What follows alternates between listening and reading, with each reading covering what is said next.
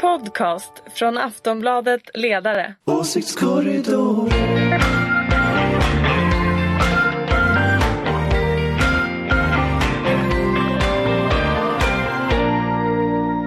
Hej och välkomna till Åsiktskorridoren. Det är måndagen den andra september, det är precis efter lunch. Och eh, det har hänt en massa politik på sistone. Och här för att prata om allt som har hänt har vi Ulrika Schenström som är moderat. Yes, box. Vi har från Aftonbladets ledarredaktion Ingvar Persson. Jajamän. Och Anders Lindberg. Hej. Hej. Han sitter och filmar eh, in, eh, begränsad simultankapacitet tydligen. Och jag heter Anna Andersson. Mm. Eh, välkomna hit. Det är så mycket som har hänt så vi bara går rakt in. Eh, vi börjar för en vecka sedan, så förra veckan inleddes ju chockartat och tragiskt med det här otroligt brutala mordet på en kvinna i Malmö som mm. höll sitt lilla barn.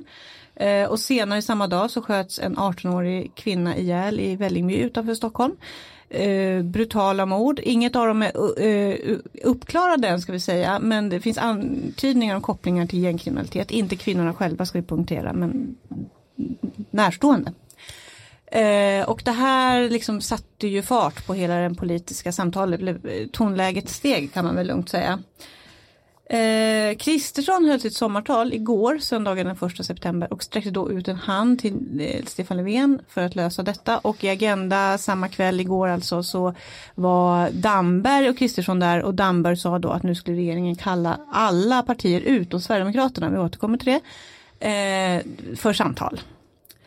Eh, Det jag undrar, finns det egentligen några större politiska motsättningar i synen på gängkriminalitet och vad man bör göra åt den? Säkert inte, egentligen inte. Däremot så kommer det ju att vara en, en symbolfråga som kan användas fram och tillbaka. Jag tror, inte, jag tror att alla är lika ansvariga och lika inte ansvariga, om man ska vara riktigt ärlig. Så att, jag tror att det är bra att man samarbetar i den här frågan, samtidigt som den ju har använts, tror jag, ganska mycket för att ja, puckla på varandra, så att säga. Mm. Och mycket det, skuld som ska fördelas. Ja, ja, ja, men så är det ju. Och, alltså när, när det handlar om de frågorna som man pratar om idag, alltså straff eller fler poliser eller, eller sådär, eh, då, där finns ju inte några stora motsättningar. Alltså det, det är mer tonläge och ja, men det är alltid så att det är för lite och för sent och, och ja. Men allt det där, det är ju klassiskt liksom, i en politisk situation. Så att, sen finns det ju andra frågor bakom de här. Hur ska samhället organiseras? Vad kan man göra åt eh, segregation och, och utanförskap och sånt? Där finns det förmodligen mm. olika lösningar. Och det där är ju oftast enklare ifall man då fokuserar på sig själv och sitt eget parti för att komma fram till lösningar istället för att puckla på varandra. Ja, just nu ju... så blir folk närmast förbannade om man börjar prata förebyggande åtgärder och sånt där, utan det är väldigt mycket men, här och men, nu. Men oavsett vilka svar du har på att eh, lösa det samhällsproblem som det ändå trots allt är, ett obehagligt mm. och ett stort eh, ja, samhällsproblem, så tycker jag inte att det egentligen är särskilt smakfullt att puckla på varandra oavsett vem som pucklar på vem. Utan det är så pass allvarligt så att, att använda det till något så här påpucklande, har jag sagt mm. många gånger. Så, så, så jag tycker att det är, jag tycker inte det riktigt är. Fast jag tror det finns ganska stora ideologiska skillnader i grunden här. Ja, alltså, absolut. Men här och nu behöver man ju just, liksom också precis. ta tag i saker och ting mm. här och nu. Mm. Anders, vad tänker jag, du på? Jag, jag tror att det är lite som försvarspolitiken. Att, att här finns det, så att säga, det finns en grundläggande ideologisk skillnad mellan höger och vänster i hur man ser på hela politikområdet. Eh, och det betyder också att om man inte gör en kompromiss mellan höger och vänster så kommer detta inte att funka. Sen är det klart att vänstern är mera för förebyggande och utjämning och, och att få bort liksom orsakerna till brott. Högern är mera för, för, Nej, är hö, högern är mera för fler poliser och hårdare krav och mer kameraövervakning och så. Och den konflikten finns ju liksom som Herregud. ligger under, nej men den ligger ju under politiken, det är ingen snack om det. Och det är klart att sen flyttar ju sig partierna fram och tillbaka. Nu tycker ju sossarna älskar ju kameraövervakning och så, för att det är liksom så tiden ser ut. Men det är klart att, att jag tror ju att ska man på lång sikt lösa detta, då behöver man på något sätt någon slags handslag. Det får man ungefär som pensionsuppgörelsen eller försvarsuppgörelsen. För annars så kommer det här liksom, annars kommer man ändå liksom i ett obevakat ögonblick och glida ut i sina gamla favoritlösningar. Ja, men det kommer ju inte lösas av att du börjar säga alla de där sakerna och sen säga att det är fint med ett handslag. Det, det är ju faktiskt uppgift. riktigt, det, riktigt dåligt, Anders. Det är inte Anders. min uppgift. riktigt och, dåligt. Det, det så att om vi nu bara kommer överens, överens om att om alla bara tog tag i sina egna problemformuleringar och skaffade sig en politik och pratade om vad de ville göra och sen kanske kunde förhandla, så kanske vi kan ta tag i det här problemet istället för att till och med du ska puckla på mig. Men det om, om finns om vi... verkliga skillnader. Men jag, jag köper allt det där, allting, allting löses av reformer och så. Men det finns verkliga konflikter i hur man ser detta. Och en sån konflikt som jag tror är helt central här för att förstå detta, det är konflikten kring hur man ser på utanförskapsområdena. Alltså ser man att problemen i utanförskapsområdena beror på att det finns mycket invandring där, vilket högerpartierna driver ganska hårt just nu och kopplar det till invandringsfrågan, eller ser man det som sociala frågor? Och det är klart att beroende på vad man kommer till för liksom analys så kommer man också till olika lösningar. Mm. För i ena fallet så kommer ju Moderaternas förslag till exempel att minska invandringen dramatiskt. Vi återkommer till den frågan också. Mm. Med, medan då sossarna kanske skulle säga mer pengar till kommunerna som en lösning. Alltså det, så, så jag, men jag alltså så här, det går ju inte, finns alltså, det finns ju inte någon normal som skulle tro att det var det ena eller det andra, för det har ju med båda sakerna. Här och nu måste du stoppa vissa saker. Självklart man måste ha förebyggande åtgärder. Så jag tänker inte ens bråka mer om den där mm. själva formfrågan där du försöker göra liksom något påpuckling här. Men eh, jag är inte säker på att om vi nu pratar om politikerna som pucklar på varandra, att det kommer att lösa problemet som är akut och allvarligt på riktigt. Utan här behöver man ju vara lite så här, så att säga, vuxen i rummet och ta tag i det här, allihopa. Men, men Ulrika, för det där är ju intressant. Jag är ju inte så optimistisk på den punkten. Man kan väl... Nej, nej, jag tror inte det kommer... Nej, men alltså, jag, jag säger bara vad jag vill att de ska göra. Men för, för, för problemet är väl att just nu så, så har vi sett att den här frågan är så tacksam eh, att, att använda. Så, så helt uppriktigt, jag menar, det är klart alla säger att de vill komma överens. Alla säger att de måste samarbeta, utom med Sverigedemokraterna. Men, eh, men helt, helt ärligt, är det, ligger det i det kortsiktiga partiintresset? Ja, det var faktiskt min nästa fråga, att om vi plockar ut Anders Lindberg ur ekvationen då, och tittar på dem. Den där tycker jag känns väldigt och bra. Och så tittar vi på de politiker som sitter där nu. Finns förutsätt, du tror inte det, Ingvar, att, liksom, att de riktigt är uppgiften mogna? Att... Ja, men uppgiften mogna är de nog, men, men det, det är klart att, att det finns ju en partitaktiskt lockelse i att om man, och det är om, om man, sannolikt obehagligt. Ja, men om man till exempel är i opposition så finns det en partitaktisk lockelse i att framställa regeringen som oduglig. Om man å andra sidan är regering så har det visat sig att, att rätt överraskande politiker har funnit sig mycket väl eh, liksom, i rollen som förespråkare för hårda tag. Jag menar, när, när vi plötsligt här tidigare hade Anders Ygeman som som den stora batongministern, då, då blev ju alla... Då blev alla så, lyckliga. Det blev hegemania ja, i landet. Ja, men och, och, och, och somliga av oss som har känt Anders länge blev ju lite överraskade också, eh, kan man säga. Men, men jag tänker också så här att, att det, jag, jag tror att det kan vara så att det finns möjlighet för politikerna att lösa det här, men det bygger på att de erkänner att det finns konflikter, och det finns djupa värdekonflikter i den här frågan.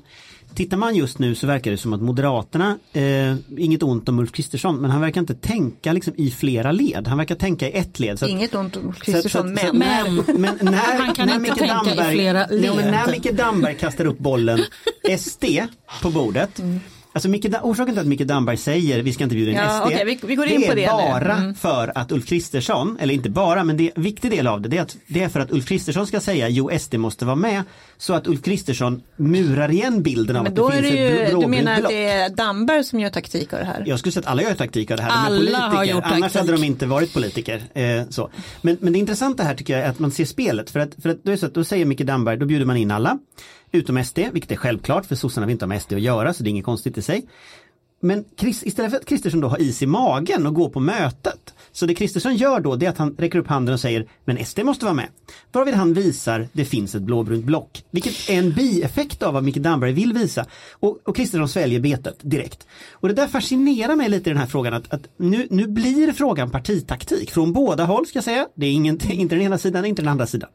Men det är inte särskilt liksom, men men partitaktik men, men men jag tycker ja, fast jag är inte säker på att taktiken från eh, Damberg bara handlar om just den här frågan, utan ska vi vara riktigt ärliga utan att behöva bråka allt för mycket om det, så är det trots allt så att väldigt många i L O väljarnas eh, som faktiskt har gått till S D från Socialdemokraterna, och jag tror att Socialdemokraterna kommer att få problem med Sverigedemokraterna vad det lider, och det har jag pratat om förut, så att det finns då en partitaktisk problem. problem. Jo, men alltså det kan ju finnas en anledning till varför man distanserar sig även för den sakens skull, inte bara för att Ulf Kristersson ska gå i någon fälla som handlar om just den här frågan, utan det kan finnas, det kan finnas fler grejer, för att det är ju helt obegripligt att det aldrig har diskuterats om den problematiken som L O har, att den problematiken inte har blivit större inom socialdemokratin, vilket den bör, borde bli. Det borde vara den största frågan. Det är en väldigt stor fråga på f- alltså framtidsmässigt, mm. så länge de äh, äter sig in i den där i den kretsen. Men, jag, jag, jag tänker att jag tror inte heller den enda orsaken att Damberg görs där, men det är intressant att se Kristerssons reaktion, att han direkt sväljer betet. Och, och det där tycker jag, det där tyder ju på att liksom, man måste ha lite mer is i magen i såna här frågor. Man måste liksom vänta Framför, ut. Ja, men jag håller helt med dig där, Anders, för att, och, och det är det jag menar med också, att förhålla sig till sig själv. Skit i vem fan mer som är med i den här diskussionen. Så länge du är med och själv tycker att du bidrar med någonting viktigt som kan förändra och förbättra situationen. Men bara lite snabbt då, alltså, var, var det rätt eller fel att inte bjuda in S D av regeringen? Jag tycker inte S D ska vara med, men det beror ju inte bara på spelet, utan det beror på sakpolitiken. S D har ingenting att bidra med i ett sånt samtal. Nej, de kommer att, bara att, säga en den, enda sak. Och, ja, sak. Och det var det Dambergs förklaring också. Ja, och jag att de tycker att den är helt rätt. S D har en annan värdegrund och en annan förklaring. Men varje gång det händer så blir ju då det ett, en formdiskussion i ett dygn och sen är det över. Varje gång ska vi behöva ha den där. Men jag är helt, jag, jag, jag tycker nog att det var rätt. Du tycker det var rätt, Ingvar? Ja, det, absolut. Det går att hitta argument åt olika håll. Vi kommer tyvärr inte ifrån att, att den här frågan kommer att fortsätta vara partitaktik, och det har ju, ja. jag menar, S D bidrar ju till det naturligtvis. Mm. Ja, men precis det som Ulrika var inne på, att de, bortsett S D som parti, så S Ds väljare ser väl samma sak, liksom, att de inte bjuds in. Fast, sen jag... Fast det är ju också det som får dem ibland, tror jag också, att växa. Att just vara fortsättningsvis mm. någon slags underdog, någon slags vid sidan av det stora hemska eh, etablissemanget. Och det där har de ju vunnit väldigt mycket på. Så att, ja. Nej, det är inte enkelt alltså. Och Nej, det, jag det, håller det, med dig om det. Det är klurigt, men... liksom, vad man ska... Och jag, jag, jag kan tänka mig att... Jag kan tänka mig att det finns ett läge när man också bjuder in S D till diskussioner där de inte har någon som helst liksom, poäng med hela partiet. Det här tror jag inte är ett sånt tillfälle. Just därför att det här är lite för viktiga frågor. Och tittar man på, tittar man på om man ska jämföra med liksom, försvarspolitiken, där har man ju försvarsberedningen, där är ju S D med. Eh, men, men när just partierna har samtal med varandra, då kan man inte rimligen ställa krav på partierna att bjuda in alla andra att samarbeta med någon annan än den de vill. Mm. Utan det måste ändå partierna förfoga över. Om det här blir en statlig utredning eller det här kommer upp i riksdagens utskott, då kommer mm. S D att vara med. Så att påståendet att de är utestängda, det är ju inte helt sant. Utan va, de är ju med i det va, som va, de är valda tillbaka, till. Förlåt, Ingvar vill säga. Ja, det, det finns ju ett problem som skiljer det här från försvarspolitiken. Och det är ju att inga överenskommelser överhuvudtaget snabbt kommer att lösa problemet. Alltså... Ja, det var lite det jag tänkte just och, och, fråga. Ja, för, vad kan man egentligen göra ja, åt men man kan, man kan göra mycket. Man kan naturligtvis, framförallt kan man ju manifestera att, att det är på allvar det här med fler poliser. Alltså, menar, men kan man kan ju inte stampa fram dem ur jorden. Alltså, det Fast där det är ju ändå ju något som har pågått som, länge. Det finns ju några saker som går att göra. En sån sak man skulle kunna göra, och det ligger ju på regeringen, men det är ju att man ändrar regleringsbrevet till polismyndigheten. Mm. Ja. Och sen så säger man till polismyndigheten att nu prioriterar vi ner alla andra frågor. Bostadsinbrott, allting utom våldsbrott prioriterar vi ner, och så lägger vi alla resurser på att bura in dem, och olika myndigheter gör ju beräkningar hur många de här är, det är ett antal tusen mest brottsaktiva individerna, så gör vi helt enkelt att vi burar in allihop eh, i den mån vi kan, eh, vi lagför dem vi kan, vi, vi lägger liksom resurser och prioriterar detta. Och det är klart att med en myndighet på trettio tusen personer så har du en stor möjlighet att göra det här. Eh, om, det nu skulle, om man nu får alla resurser som det är tänkbart och så. Så det kan man göra. Man kan också göra så att man tar ungefär som tio tusen fler poliser, så kan man säga att det ska vara tio tusen fler skolledare som kan det här, som är utbildade, socialsekreterare, specialutbildade lärare och så vidare. Som samtidigt satsas på det förebyggande arbetet. Det kan man också bestämma om man vill. Sen tar det ju ett par år att genomföra det här. Men det är klart att skulle man göra det så skulle man se en effekt. Det är jag helt övertygad om. Men det tar inte slut på rubriken om mord med. Det tar inte slut på rubrikerna, men, men krasst är det Nej. så. Sätter du människorna i fängelse så kommer de inte att skjuta på varandra. Så att liksom, det är klart att lägger du resurserna på att plocka in de mest brottsaktiva så löser du ganska mycket av de här problemen. Så att Ja, det men, ja. men däremot prioriterar bort annat. Och då måste ja, jag liksom tänkte fundera... säga det. Kanske rubriker kommer där istället. Ja, de ökningar i på... bostadsinbrott och ja, misshandel. Och... Men jag vet inte om några cykelinbrott överhuvudtaget utreds som det är. Men, men liksom, mm. det är klart att du kan liksom prioritera om resurserna om du bestämmer dig för att de närmsta fem åren så är det det här mm. som är det stora problemet. Vi lägger alla pengar mm. på det och vi men, försöker men, lösa. Men Anders, det är ju det här jag menar med att de allihopa borde tänka på vad de själva vill. Inte hur de kan vinna någon slags mediabattle under dagen genom att hålla på och puckla på varandra. Det är ju det jag blir så otroligt. Ja, dessutom på Twitter. Så småaktigt. Nej, men det är så må- ja, men jag tycker att det är jättebekymmersamt faktiskt. Mm. Mm. Och du verkar inte helt optimistisk om eh, framgång i frågan.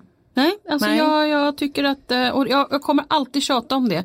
Om man är politiker så vill man alltså vara där för att man vill förändra och förbättra för de andra.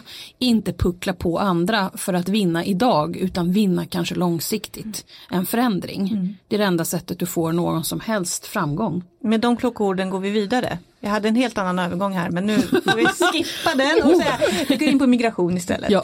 Eh, den här veckan så ska migrationskommittén sammanträda för första gången. Mm. Eh, och förra veckan så kom Moderaterna med sina ingångsvärden för det arbetet. Eh, och det stora, för att sammanfatta, var väl att de vill se ett rejält minskat asylmottagande. De vill plocka ner med sjuttio procent ungefär, mm. räknar man ut. Att man ska ner på samma nivåer som de övriga nordiska länderna.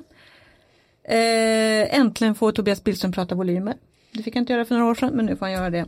Äh, är Moderaternas förslag rimligt?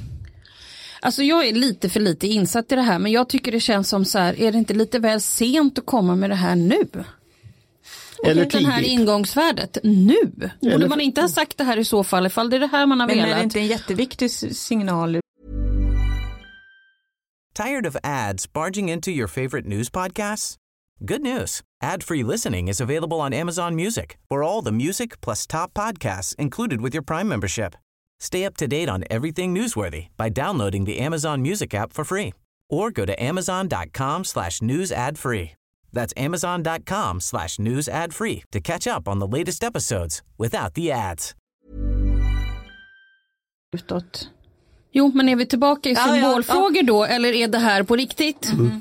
Okay. Mm-hmm. Mm-hmm. Men, men, men hela deras konstruktion, jag tycker Moderaternas konstruktion är jättekonstig. För vad de säger det är att man ska, ha, man ska ner på en sex sju åtta tusen personer mm. per år som man ska ta emot i asylmottagande. Eh, och om det då, om man går över detta, för man ska ju ha kvar asylrätten samtidigt, då ska man liksom skruva på, på konventionsflyktingar, man ska skruva på anhöriginvandring.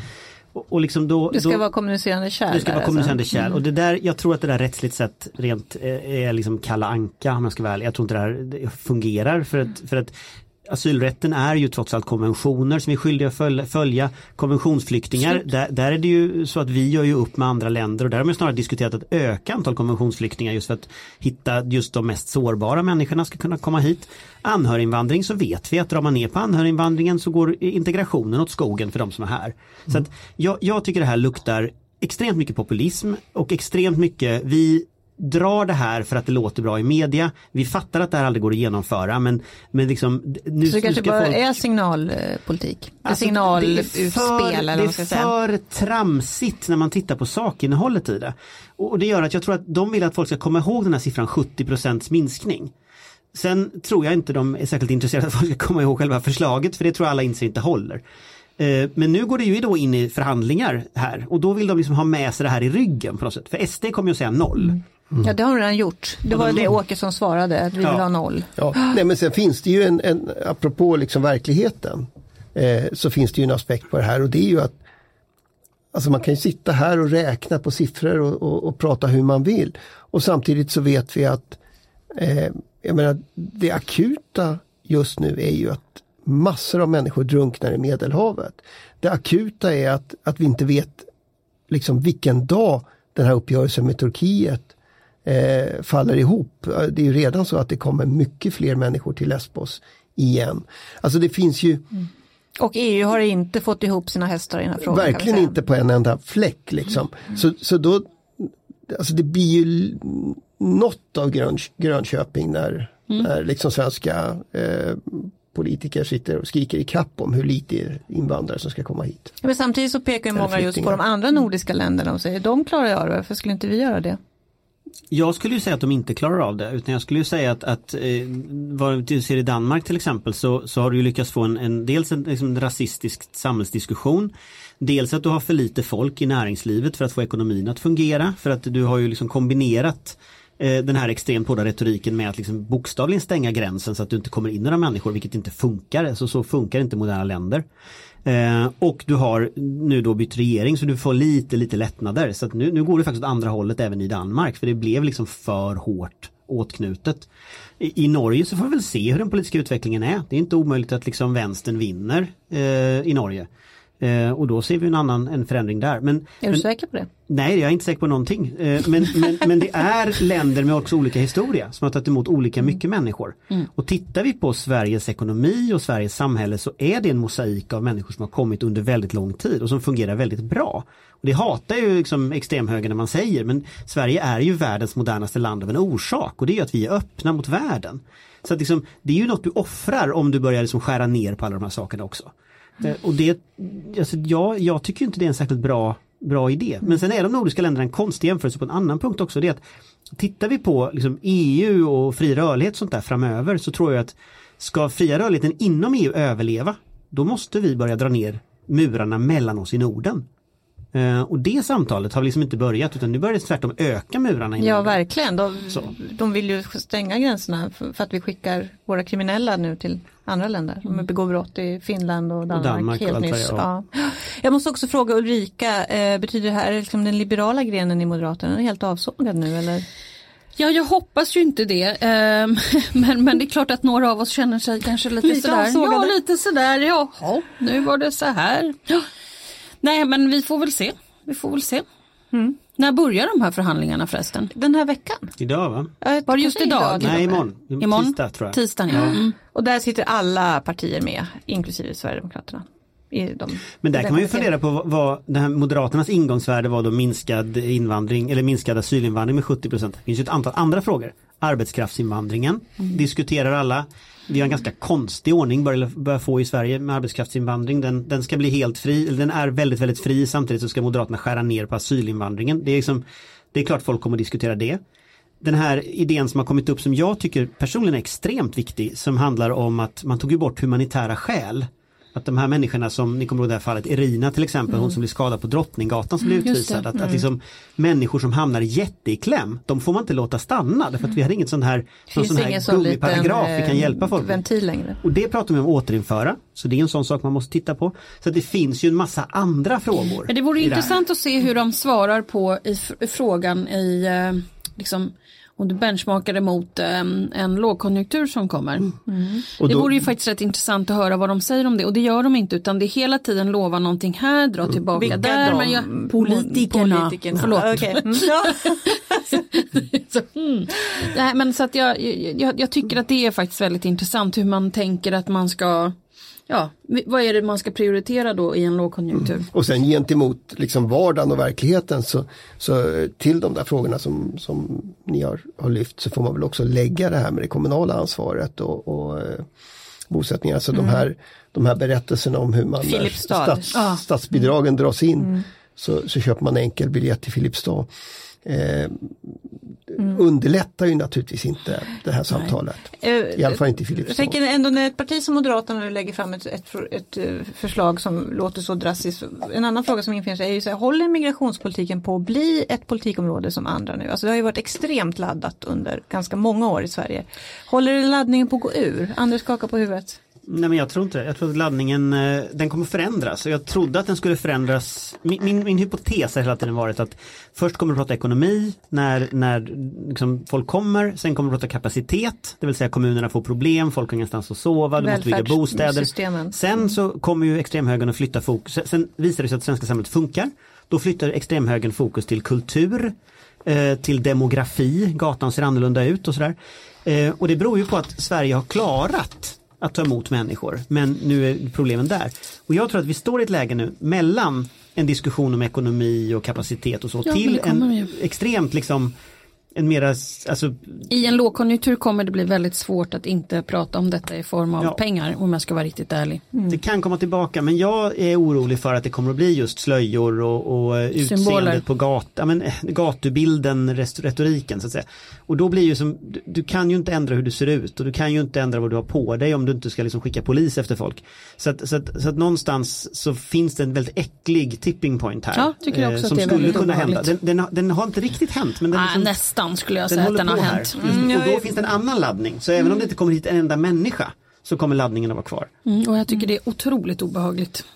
Framförallt det här med slöjdebatten om, eh, alltså, vi har väl ändå en fri eh, religions... religionsfrihet ja. och att man får på sig vad man vill. Mm. Ja, förutom förutom då att folk som... pratar om muslimer hela tiden som mm. någon slags besatthet liksom så. Men det, det, mm. någonstans, det, det, det är också så här klassiskt, det är ju såna här lägen som man skyddar religionsfriheten. Det är ju precis det här. Liksom. En majoritetssamhället är en sak, det är en liten minoritet som är utsatt för liksom, övergrepp på olika sätt. Det är ju då som just religionsfriheten ska skyddas. Det är ju då vi ska kliva in och säga absolut liksom, gräns här. Liksom så. Men där känns ju politikerna väldigt, eller många partier väldigt svävande liksom. Intressant. Vi lär få skäl att återkomma, som vi brukar säga. Egentligen hoppas jag ju att vi skulle behöva göra det. För ja. att jag tror att det politiska samtalet borde liksom ha någon annan karaktär så att säga. Ja, mm. man kan hoppas. Man kan hoppas. Vi går vidare. Den här frågan la jag medvetet sist i programmet för att inte Anders skulle prata sönder alla andra frågor. Han har redan tropikhjälmen på sig. Ja, precis. Vi ska nämligen prata om försvaret. I helgen så kom ju då, eh, jo då, det tror jag nog. Eh, helgen så kom ju då beskedet att regeringen tillsammans med C O L har kommit överens om finansieringen av försvaret. De får fem miljarder extra tjugo tjugotvå var det va? Och sen varje år för resten av försvarsinriktningsperioden heter det så, som sträcker sig till tjugo tjugofem. Mm. Eh, ja, och Anders, varför satt det här så långt inne? Vad är det som har hänt i sossarna sedan i våras? Nej, alltså beslutet är ju att man ska höja till motsvarande nivå en komma fem procent av B N P. Och det betyder under försvarsbeslutsperioden så är det fem miljarder i höjning varje år. Så det är alltså inga extra pengar utan det är att man höjer nivån på försvarsanslagen. Eh, och det ska landa på åttiofyra miljarder. Pengar? Nej, utan extra pengar är ju tillfälliga pengar. Men det här är en permanent mm-hmm. ökning successivt upp till åttiofyra miljarder. Det kommer inte att räcka. Eh, är du är nöjd? Nej, jag är inte nöjd. Eh, men, men, men alltså det, det låter fall... som det är han som har skrivit proppen. Ja, det har jag inte. Eller som det är han som är försvarsmakten. Men, jag, har, jag har opinionsbildat en del kan jag säga genom åren. Nej, det är vi förvånade eh, över. Ja, nej, men jag tycker detta är viktigt. Eh, och jag tror ju att kärnan i varför det drog ut på tiden det är ju att det är extremt mycket pengar.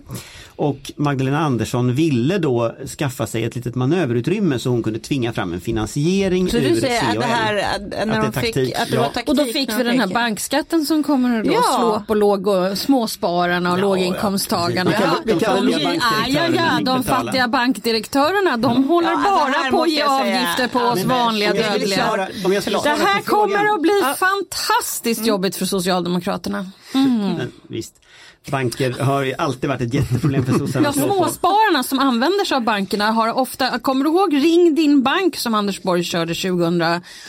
Mm, vad är han mm. och tjugohundranio och tjugohundratio. Vad han gör idag har väl ingenting med att men, göra det. Han men, fixade finanskrisen själv, och, det var, och vem pratade han? Ja, men vad har det med, vad har det med bank? Jag, jag tycker ni pratar lite lite om försvaret just nu. Ja, okej, okay. Tillbaka till försvaret. Ja, men det här är ju finansieringen ja, till ditt fantastiska kommer, försvar. Det, kommer, Nej, det är finansieringen av första året. Ja, oj, ja, oj. Kommer tre bankskatter mm, ja, till. Oj, men, ja, då men, kommer det vara väldigt förlåt. många småsparare som kommer få problem. Frågan i alla fall är att Magdalena Andersson ville skaffa sig ett litet utrymme eh, för att förhandla med C O L och sen så klantade sossarna till kommunikationen fullständigt. Så att det slutade ju med att de borgerliga partierna hoppade av och inte ville skriva under försvarsberedningens rapport i maj. Och det där har ju skapat en hel sommar av trassel i den här debatten, plus att sossarna har förlorat en del av liksom sin image av att vara så försvarsvänliga och sådär. Så jag skulle tro att... Image? Ja, men vad jag skulle tro skulle hända nu i alla fall, det är att Peter Hultqvist kommer att ta tillbaka det initiativet. Och eftersom Peter Hultqvist är Vilket Sveriges... Vilket initiativ? Att, att, liksom sossarna, att, att vara den som är mest för försvaret. Mest för försvaret. Och eftersom sossarna, om man ska vara lite ärlig, är de enda som lyckas leverera pengar till försvaret. Även om borgerliga partierna gapar och skriker i opposition, så levererade de ett, ett enveckas försvar eh, och, och tog bort värnplikten och sådär. Så att någonstans... I regeringsställning. I regeringsställning, förlåt. Ja. I, någonstans så har ändå Peter Hultqvist lite, lite clout här. Liksom. Han har ändå, det är han som har åstadkommit detta. Sen så, det ena som kommer att hända nu framöver, det är att man kommer att faktiskt genomföra detta. Och det är väldigt, väldigt glädjande. För det innebär att man, man höjer liksom den här gärskån lite grann. Eh, för, även om det är ett väpnat angrepp. Sen kommer också... Hur stor del av landet man kan försvara, eller? Ja, att det inte bara är en vecka man kan försvara Stockholm. Men... men det, som det var förra gången. Ja, det var det faktiskt förra gången. Det var, det var inte helt lyckat. Men det, så här, det är ingen som tycker det var lyckat längre. Så, så att liksom, så här, det har liksom Ryssland löst det problemet, så att ingen tycker så längre. Men, men grejen nu framöver, tror jag, det är att nu kommer det två diskussioner som, som inte har rymt i detta. Det ena är liksom NATO-debatten som alltid finns i svensk politik. Att den kommer liksom, den kommer att finnas. Vad ska man göra kommer med de här samarbetena? Upp, menar du, det eller? Tror jag. Mm. Vad, vad ska man göra med de här samarbetena? Så. Det andra, det är ju att Ryssland fortsätter ju. Det här är ju, det här är ju liksom för att hantera vad Ryssland redan har gjort. Men ryssarna håller ju, fortsätter ju liksom och är mer och mer aggressiva. Och nu är ju snart kanske det ryska eh, engagemanget i Syrien slut. Och det är bara att titta på en karta. Liksom, följ Rysslands gräns med ögonen och så ser man liksom frusen konflikt Moldavien, frusen konflikt Georgien, frusen, eller inte särskilt frusen, hölls öppen konflikt Ukraina. Alltså, dit, dit, dit, dit, dit, dit. Så att det är klart att här kommer ju man att kräva mer pengar, det kommer att behövas liksom mer resurser och sådär. Så det är det som kommer att, det är det som kommer att hända. Det här är liksom en, en, en, man kan säga att det här är en En, lit, en liten paus i den diskussionen som sker nu. Så som man kan få lite andrum. Ja, och, och bara för att lägga, alltså, man kan naturligtvis säkert beskriva det i termer av eh, ett politiskt spel och så. Men, men det är klart att eh, Magdalena Andersson sitter ju också i en situation där det är enorma behov på andra håll. Mm. Alltså de här pengarna, precis, behövs ju. Eh, inte bara för att köpa ubåtar för. Och, och dessutom så bör ju eh, försvarsmakten eh, eh, och försvars, försvaret ha, måste ju vara en grundläggande uppgift för staten. Att man då ska behöva tvångsbeskatta småsparare är bisarrt när de redan har betalat skatt för att få det här försvaret. Mm. Ja. Okej, vi går in på samtidigt det. Ingvar, som det faktiskt är så att det finns andra områden som också behöver pengar. Mm. Men nu, och då är frågan hur hon ska finansiera nästa två år när vi dessutom går in i en lågkonjunktur som hon själv har sagt. Man ser som lite fastighetsskatt, för jag frestar med det. Mm. Ja, du ser. Och så ska man då ja. både beskatta folk och sen tvångsbeskatta mm. folk med avgifter. Lite värme. Men det är... Okej, så... Nej, jag tycker att det här är lite, lite ordning här i frågan. Alltså, bankskatt är en dålig idé, tycker Ulrika. Dålig ja, idé. Bra idé, tycker jag. Alltså, jag, jag, tycker, jag tycker helt enkelt att vi behöver en värnskatt för försvaret. Om det är någon gång man ska ha en värnskatt så måste det vara för försvaret. Och att... Eh, att att beskatta aktieägarna i men då har ni, bankerna. Då har ju inte Socialdemokraterna kvar någon makt, för det var L och C kommer inte släppa igenom det, du vet. Det här är ju, du vet, makten framförallt, och då får man men det här har ni tydligen och... släppt igenom. Ja, ja, men det kommer ju inte bli bra. Ah, okej, okay. Nej, och jag sa sura kommentarer från... Här, ja, men det kommer ju inte bli bra för er. Nej, men jag tror tvärtom. Jag tror att det är så här att, att eftersom alla förstår att det här går till någonting viktigt, eh, och borgerliga, för borgerliga partier är försvaret viktigt. Men det viktigt, kommer det inte det småsparare på bankerna men, tycka. Men, men det är ju inte, menar, det är ju inte småsparare är... på bankerna som det handlar om. Och jo, det är, för nej, det är de som de kommer öka avgifterna ja, på bankerna. De men kommer det gör de ändå. Ja, det vet det jag, men, men nu blir det ju ännu mer. Okej, men, Anders, avsluta. Jag, jag tror att det är så här, att eftersom borgerliga väljare och borgerliga partier förstår att försvaret är viktigt, så är det också möjligt att visa dem att ja, men om det är så att ni tycker det här är viktigt. Ja, det är inte det jag har sett hittills i den. Då kommer man, nej men det är ju bara första året än så länge. Det är tre år till med roliga utgiftsökningar här. Oj, nej, oj, men, det men jag, jag, jag tror man ska, man ska inte glömma att diskutera fastighetsskatt, och man ska inte glömma förmögenhetsskatt. Alltså Sverige är ett skatteparadis för kapitalägare. Jag skulle... och, och det är klart att då, då, då är det fullt rimligt att de bidrar till försvaret. Men det, det är fullständigt logiskt att, att, att det är så här. Men då tycker jag faktiskt att småspararna ska ringa till sin bank och kolla hur pass mycket mer avgifterna kommer att gå upp efter att man har höjt bankskatten. Jag skulle jättegärna vilja se det. Är inte det en jättespännande uppföljning till nästa vecka? Fast nu kan vi ju... Att vi ska ringa bankerna. Ja, prata lite med om du ringer fråga. Till bank, din bank och frågar det och sen berättar du hur det gick nästa vecka. Ja, absolut. Fast eh, som sagt, Swedbank har ju, som ju då Göran Persson har tagit hand om mm. tillsammans med Hans Henriksson nu mm. eh, meddelade ju att de tänkte sänka utdelningen just därför att eh, man behövde. Så men nog vet, finns det marginaler. Det låter ju jättebra, men någon annanstans kommer de ju trycka till ändå. Det vet vi hur de är, men, de giriga bankdirektörerna. Men, men är det inte så att bankerna hade någon sån här hundra miljarder liksom vinst? vinst ja. Och då kan de ju ge lite av de pengarna, tänker jag, till försvaret så att vi försvarar demokratin och friheten. Historiskt sett så brukar de ju trots allt inte göra det, utan de brukar vilja ha sina bonusar trots att eh, men, finanskrisen håller på att sänka hela landet och, så. Och bankerna. Gärna med garantier från staten faktiskt. Det Förstås. såg vi tjugohundraåtta. Men, men just bankerna är ju extremt exponerade mot Baltikum. Eftersom i princip så är ju liksom Baltikum eh, där mycket av de affärerna under ganska många år har gjorts. Vissa banker mer än andra är exponerade mot Baltikum. Men om man tänker på vad som ligger bortanför Baltikum så är det ju Ryssland. Nu, ja, då är vi inne på utrikespolitiken eh, igen. Nej, men då tänker jag så här. Vi, ja, vilken bra idé. Är det inte litet ändå intresse för bankerna att det här liksom delen av världen vi har har fred och stabilitet och så? För det är ganska dåliga affärer om något annat skulle hända. Mm. Så jag tänker att jag tror, men jag vet inte om Asta sjuttiotvå i Skövde kommer tycka att det är en bra idé, men att hon, hon får större... Hon är inte bankdirektör, jag är hundra. Nej, jag vet, det är jättetråkigt att hon inte får sådana bonusar, utan hon blir helt enkelt straffbeskattad och av, på avgifter på banken nu. För att av de hundra miljarderna, tycker inte till och med du att det är rimligt att i alla fall fem av dem går ja, till försvaret? En av mina frågor för är det inte lite populistiskt att beskatta de borde ju banker? Finnas folk där hatar så... väl bankerna? Ja, precis. Ah, nu, börjar, nu börjar du förstå. Jag tror det, när de får bankbeskeden och avgifterna har gått upp. Tror jag. Det är roligare att säga nej. Okej, okay, jag tror jag, tror jag tycker det är gott åt bankerna. Jag tänker så här win-win. Ja, men jag, ja, vi säger, jag ska inte säga mer. Eh, vi ska avrunda för den här gången, ska jag säga. Vad roligt att prata om sakpolitik. Ja. Nu säger vi tack och hej till Ulrika Schenström, Ingmar, Ingmar Persson, på att säga Ingmar Karlsson, och Anders Lindberg. Tack ska ni ha, vi hörs nästa tack. vecka. Hej då!